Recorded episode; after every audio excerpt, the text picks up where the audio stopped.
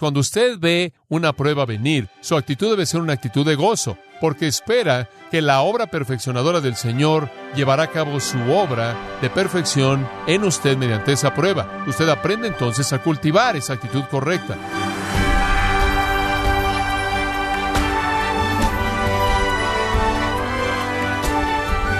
Le damos las gracias por acompañarnos en este su programa Gracias a vosotros con el pastor John MacArthur. El sabor de muchos medicamentos es tan desagradable que hay problemas para tomarlos, aun sabiendo que es de beneficio. De igual manera, las pruebas de la vida son desagradables, pero de beneficio para nuestras almas. Hoy, John MacArthur nos muestra los grandes beneficios espirituales que traen las pruebas, parte de la serie Beneficiándonos de las pruebas de la vida, aquí en gracia a vosotros. Amar a Dios es sin duda alguna la clave para soportar todas las pruebas de la vida. Quizás es la evidencia más decisiva de un alma regenerada. Si algo es verdad de una persona regenerada, es que ama a Dios. Eso me parece ser el fondo del asunto. Los cristianos verdaderos entonces aquí son designados como aquellos que le aman. Ese es un título para cristianos. Qué título tan hermoso es, de hecho. Y esa es la razón por la que soportan. Soportan porque tienen un amor fuerte por Dios. Y no importa cuál sea la prueba, no importa cuál sea la lucha, la dificultad, soportan porque el amor los sostiene. Creo que usted puede ver eso en cualquier relación. Cualquier relación, inclusive a nivel humano en donde el vínculo del amor es muy fuerte, se mantendrá en medio de todo tipo de adversidad.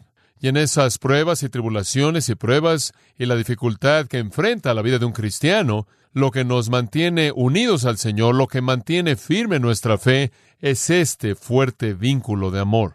Hace algunos años atrás, Gardiner Spring fue un pastor en la ciudad de Nueva York, y él escribió de el poder perseverante del amor y estas son sus palabras, y cito, hay una diferencia enorme entre un afecto así y esa amistad profana y egoísta con Dios que termina en nuestra propia felicidad como su motivo y fin supremo. Si un hombre en su supuesto amor hacia Dios no tiene consideración alguna y definitiva fuera de su propia felicidad, si él se deleita en Dios no por lo que Dios es, sino por lo que Dios es para él, en un sentimiento así, no hay virtud moral. De hecho, hay un gran amor hacia sí mismo, pero no hay un amor verdadero hacia Dios. Pero en donde la enemistad de la mente carnal es matada, el alma se reconcilia con la persona divina como tal. Dios mismo es la plenitud de su gloria manifestada y se convierte en el objeto de la contemplación devota y objeto de deleite. En sus horas más favorecidas, las perspectivas de un buen hombre son en gran medida desviadas de sí mismo. Conforme sus pensamientos se concentran hacia la excelencia diversa de la deidad, él rara vez se detiene para inquirir si el ser cuya virtud llena su mente, y en comparación a cuya dignidad y belleza todas las cosas son átomos y vanidad, extenderá su misericordia hacia él. Su alma se aferra a Dios, y en la calidez y ardor del afecto devoto, él con frecuencia puede decir, ¿a quién tengo en los cielos sino a ti? Y no hay nada en la tierra que deseo fuera de ti. Como brama el siervo por las corrientes de las aguas, así brama el alma mía, oh Dios, por ti. Fin de la cita. Ahora, lo que él quiere decir con todo eso claro es que el vínculo que liga a un hombre o mujer a Dios es el vínculo del amor, no solo afecto superficial, no solo simplemente sentimiento que es básicamente egoísta, esto es mientras que yo reciba lo que yo quiero de ti, voy a estar cerca de ti, sino un verdadero vínculo de amor que puede soportar cualquier prueba. Gardiner Spring entonces presenta una evaluación personal en una serie de preguntas y creo que son útiles. Él le pregunta al lector lo siguiente. ¿Amas a Dios por lo que imaginas que Él es o por lo que Él es? ¿Estás contento con su virtud y amas toda parte del mismo? ¿Amas su santidad como también su gracia y su justicia como también su misericordia? ¿Lo amas meramente en base a su amor hacia ti o lo amas porque Él es en sí mismo amoroso? ¿Lo amas meramente porque esperas que te salvará o crees que debes amarlo si supieras que te condenará? ¿Es tu amor a Dios supremo? ¿A quién amas más que a Dios? ¿En la virtud de quién ves más belleza? ¿En la bienaventuranza de quién está el objeto de los deseos más cálidos o más deseo? ¿Con quién estás más agradecido? No puede ser un asunto más difícil que tú respondas estas preguntas. Puede haber peligro, pero con toda certeza no puede haber necesidad de estar engañado en un asunto tan claro. Y después dice esto, el amor supremo a Dios es evidencia decisiva del corazón renovado. Me encanta eso. El amor supremo a Dios es la evidencia decisiva del corazón renovado. Las personas que soportan las pruebas, Santiago está diciendo, son aquellos que lo aman. Ahora hay algunas cosas que no prueban el amor verdadero, no prueban la realidad de la fe verdadera, viva. La moralidad externa no la prueba. Hay muchas personas que son externamente morales que no aman a Dios.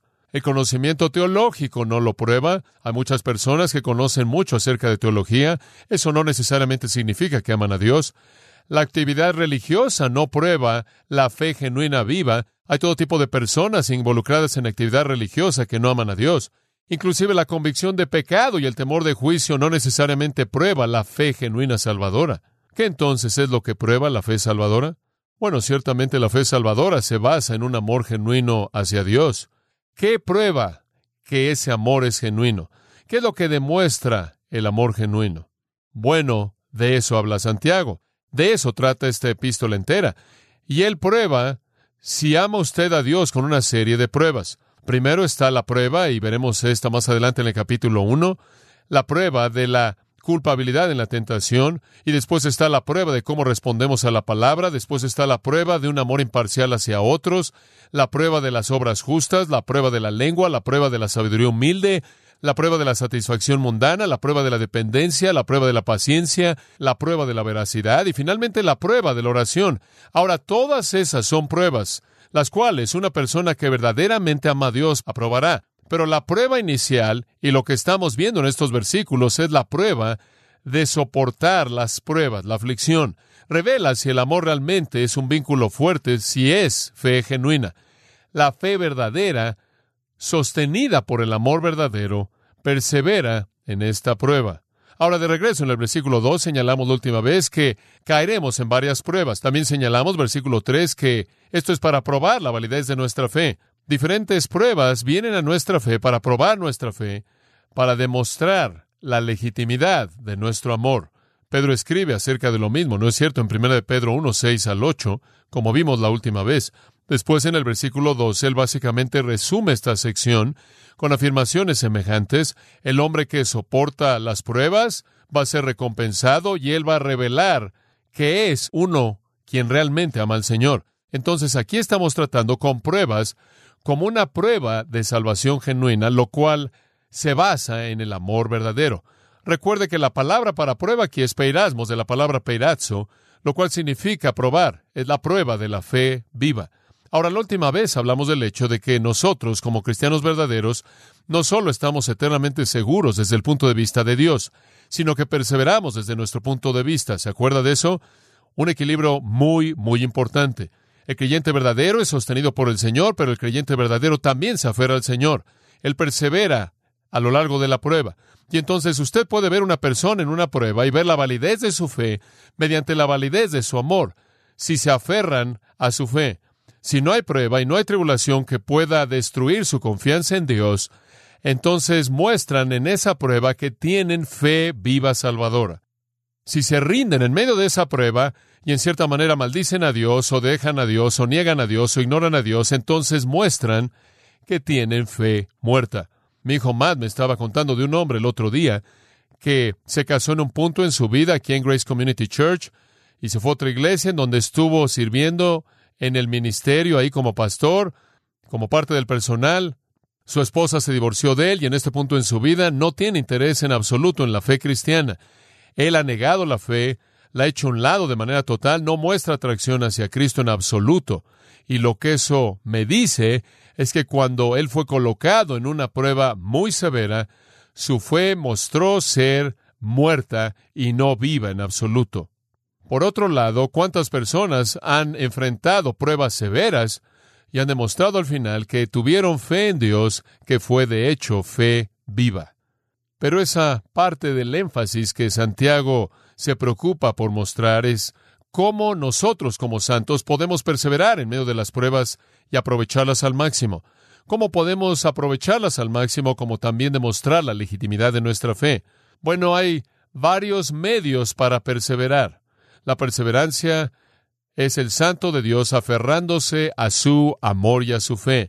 ¿Y cuáles son los medios? ¿Cómo podemos perseverar en medio de las pruebas? Inclusive como cristianos verdaderos, ¿cómo podemos aprovechar al máximo nuestras pruebas? ¿Cómo podemos ser victoriosos en nuestras pruebas? Bueno, vamos a ver cinco medios clave para perseverar en medio de las pruebas. En primer lugar, comenzamos con una actitud de gozo. Comenzamos con una actitud gozosa. Versículo 2. Hermanos míos, y con eso él quiere decir creyentes, cristianos judíos, sí, con toda certeza. No obstante, aunque son los judíos las doce tribus dispersadas, como el versículo 1 dice, son creyentes, los llama hermanos a lo largo de esta epístola. Capítulo 1, versículo 2, versículo 16, versículo 19, capítulo 2, versículo 1, versículo 5, versículo 14, versículo 15, capítulo 3 de nuevo en el versículo 1, capítulo 5, versículo 7, 9, 10, 19 y quizás pasé por alto algunas, y en algunas ocasiones los llama hermanos amados.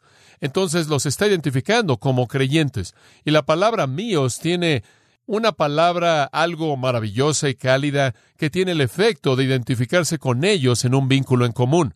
Entonces los abraza, por así decirlos, como sus hermanos cristianos y dice, para comenzar, si van a perseverar en medio de las pruebas diversas, si van a salir triunfantes al final, tienen que ver cualquier prueba que sea y considerarla como gozo. En primer lugar, una actitud gozosa. Ahora la palabra tened. Tened es un auristo, significa considérenla o evalúenla como gozo. Digo, eso es algo en lo que usted se disciplina, en un sentido hacer. Cuando usted dice esto va a ser gozo, voy a considerar esto gozo, un compromiso consciente con una actitud gozosa. Cuando Pablo le dice a los filipenses en el capítulo 4, he aprendido, sea cual sea mi estado, estar contento. Él lo dice después de que acaba de decir regocijaos siempre, y lo vuelvo a decir regocijaos, y él dijo eso mientras que él era un prisionero. Él había aprendido a hacer eso. Él había cultivado eso. Eso no es algo que sucede por accidente. Entonces, hermanos míos, tened por sumo gozo, no solo gozo parcial, sino sumo gozo, cuando, noten esa pequeña palabra cuando, no es sí, sino que es la palabra cuando, de hecho es la palabra jotán, quiere decir siempre que, y cuando es usada en esta forma en particular, con el subjuntivo, en un sentido está diciendo siempre que, y créame, es inevitable. Entonces, cuando usted caiga, parapito, la idea en cierta manera de caer, tropezarse y caer en una prueba. Es usada aquí y creo que es usada solo en otros dos lugares. Una vez en Lucas 10:30, cuando se cuenta la historia del buen samaritano y el hombre va caminando por el camino y cayó en medio de ladrones. Esa es la palabra caer.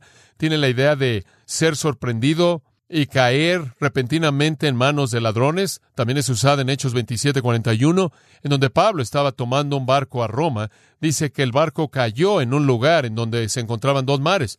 Si usted ha navegado en mar, sabe que cuando dos cuerpos de agua se unen puede ser muy difícil. Es como pegarse contra una pared y entonces ellos cayeron en ese lugar de nuevo. De pronto, de manera inesperada, cayeron en esa condición. Y entonces la palabra significa una ocurrencia no planeada, sorpresiva, que de pronto se apodera de usted. Peri significa alrededor de, lo rodea, lo envuelve. Entonces todos nosotros en nuestras vidas vamos a ser en cierta manera sorprendidos, cayendo en problemas que no hemos planeado que nos rodean. Y la intención de eso significa aquí que no solo parece que hay una salida fácil de esto. Cristo enfrentó eso. Usted recuerda Hebreos capítulo 12, versículo 2, viendo a Jesús, el autor y consumador de nuestra fe, quien por el gozo que fue puesto delante de él soportó la cruz menospreciando el oprobio. Y él enfrentó lo que enfrentó porque él vio más allá de la prueba, al gozo de que podría disfrutar cuando la prueba se acabara. En otras palabras, lo que lograría, lo que llevaría a cabo. Más adelante en Hebreos 12, estoy seguro de que está familiarizado con los versículos 10 y 11, dice, las pruebas no parecen tener gozo al principio, Ninguna disciplina al presente parece ser causa de gozo, sino de tristeza. No obstante, después da el fruto apacible de justicia a aquellos que han sido ejercitados apropiadamente mediante esa prueba. Entonces, cuando usted ve una prueba venir, su actitud debe ser una actitud de gozo, porque espera que la obra perfeccionadora del Señor llevará a cabo su obra de perfección en usted mediante esa prueba. Usted aprende entonces a cultivar esa actitud correcta. Fue claro la manera en la que el Salvador vivió. Él enfrentó el dolor hasta llegar al gozo. ¿Debemos esperar algo diferente? Usted recuerda ya atrás en Mateo 10 cuando Jesús de hecho dijo eso. Él le dijo a sus discípulos que él se estaba preparando para enviarlos y que no debían esperar algo diferente de lo que él había soportado.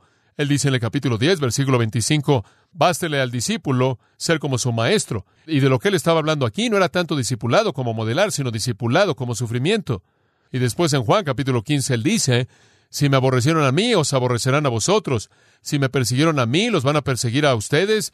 Y en el capítulo 16 él dice, vendrá el día cuando los hombres piensan que agradan a Dios al castigarlos a ustedes. ¿Podemos regocijarnos porque vemos más allá de lo inmediato? Podemos regocijarnos porque tenemos una visión de que a través de la prueba el Señor está llevando a cabo una obra perfeccionadora.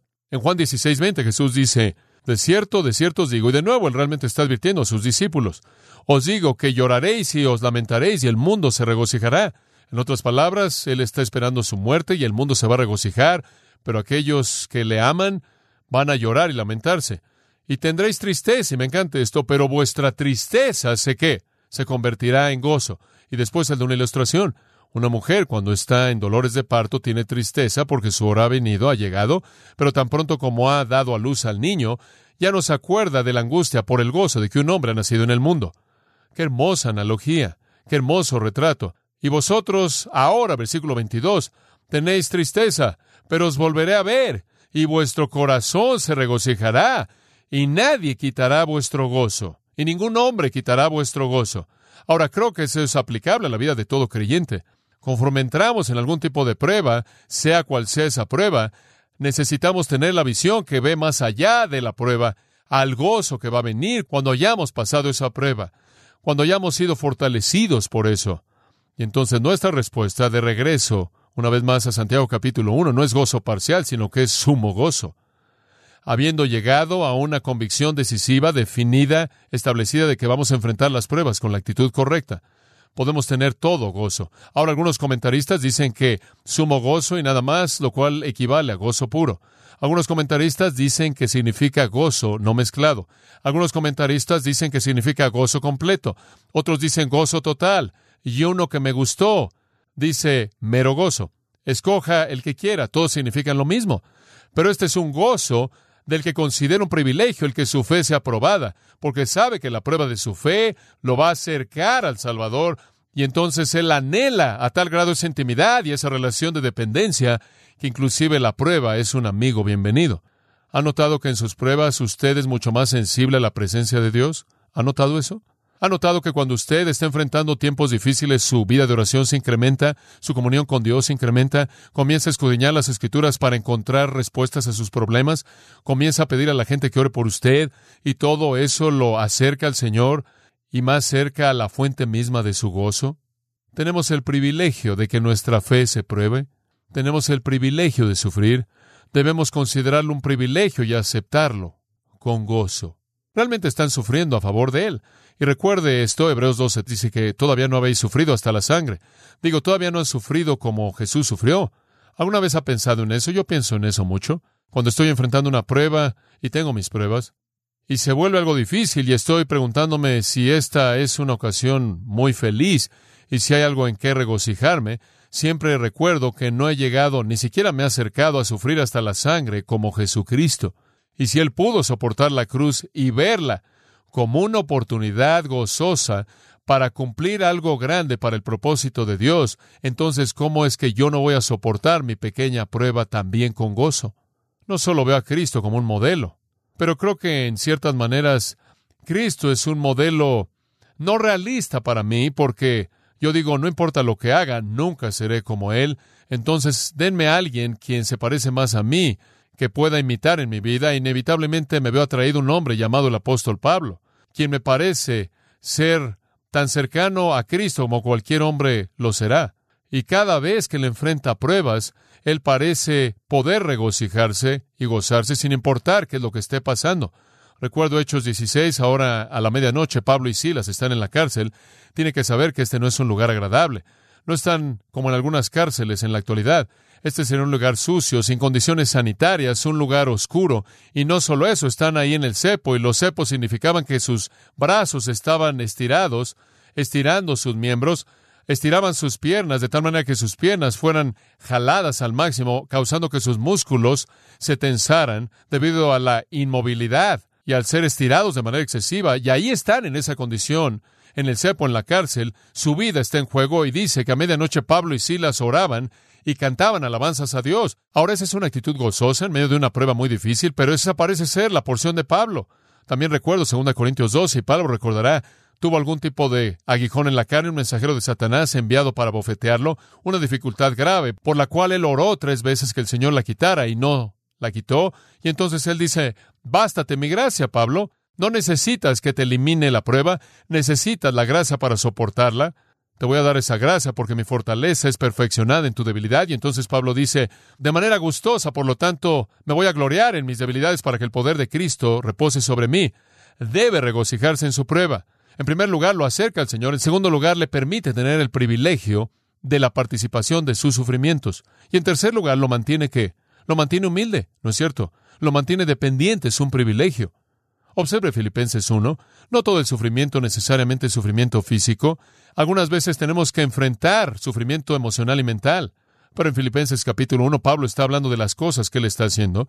Y claro, es un prisionero cuando escribe Filipenses. Y él dice en el versículo 12, las cosas que le han pasado, esto es el encarcelamiento, han contribuido más bien a la extensión del Evangelio, de tal manera que mis cadenas, Él está encadenado, en Cristo se manifiestan en todo el palacio. Él estuvo encadenado a todos estos soldados romanos y como resultado los estaba ganando a todos al Señor y estaban teniendo un avivamiento en el palacio de César. Y esa es la razón por la que al final de Filipenses, versículo 22 del capítulo 4, él dice, todos los santos os saludan, primordialmente los de la casa de César, no sabían lo que tenían en sus manos, pensaban que tenían un prisionero, tenían en cierta manera a una especie de evangelista autodesignado que habían encadenado a sus propios soldados y como consecuencia le habían dado una audiencia cautiva. Él dice en el versículo 14, muchos de los hermanos en el Señor han adquirido más confianza por mis cadenas. En otras palabras, la gente ve este ministerio en la cárcel como algo válido y entonces están pensando si voy a la cárcel voy a tener un avivamiento como Pablo.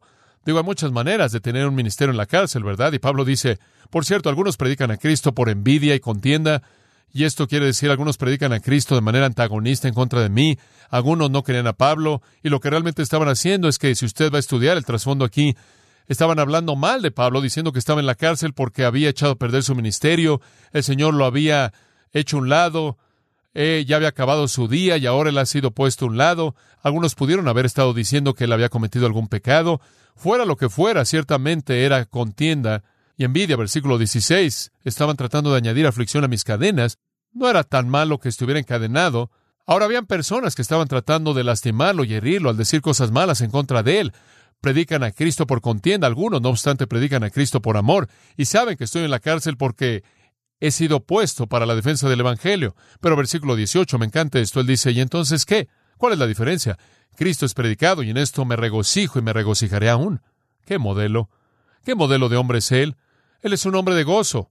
Observa el capítulo 12, versículo 17. Él dice, si tengo que ser ofrecido como un sacrificio por vuestra fe, en otras palabras, si muero salvándolos ustedes, me gozo y me regocijo.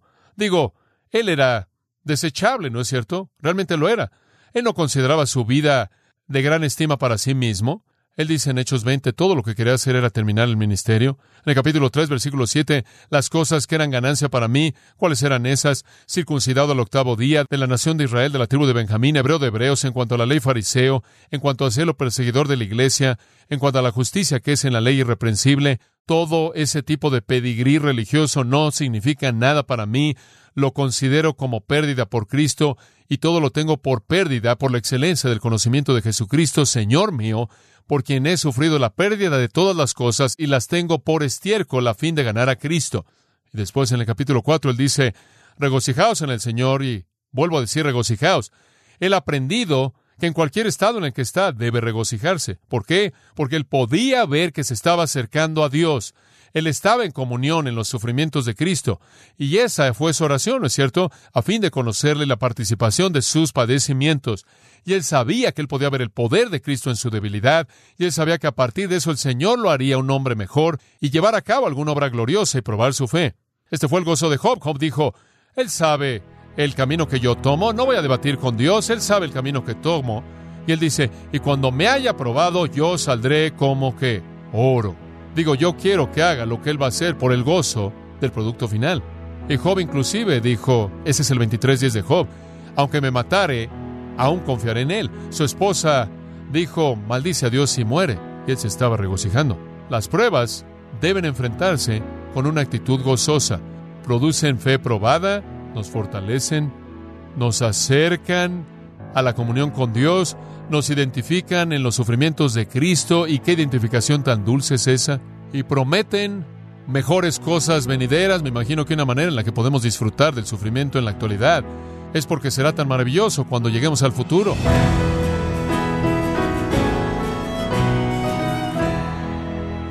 De esta forma, John MacArthur nos recordó que podemos experimentar la paz en medio de las pruebas y que éstas nos permiten ser partícipes de los sufrimientos de Cristo.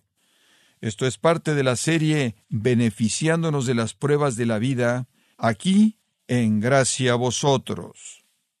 Y quiero recordarle, estimado oyente, que tenemos a su disposición el libro El poder del sufrimiento, escrito por John MacArthur donde examina la realidad del dolor y las pruebas en la vida del cristiano. Puede adquirirlo en nuestra página en gracia.org o en su librería cristiana más cercana. Y no olvide también que puede descargar todos los sermones de esta serie beneficiándonos de las pruebas de la vida, así como todos aquellos que he escuchado en días, semanas y meses anteriores en gracia.org. Si tiene alguna pregunta o desea conocer más de nuestro ministerio, como son todos los libros del pastor John MacArthur en español, o los sermones en CD, que también usted puede adquirir, escríbanos y por favor mencione la estación de radio por medio de la cual usted nos escucha en gracia a vosotros.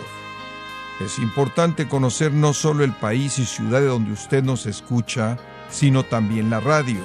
Para quienes contactan nuestro ministerio por primera vez, pueden solicitar una copia del mensaje de promoción sin costo alguno, un mensaje por oyente únicamente.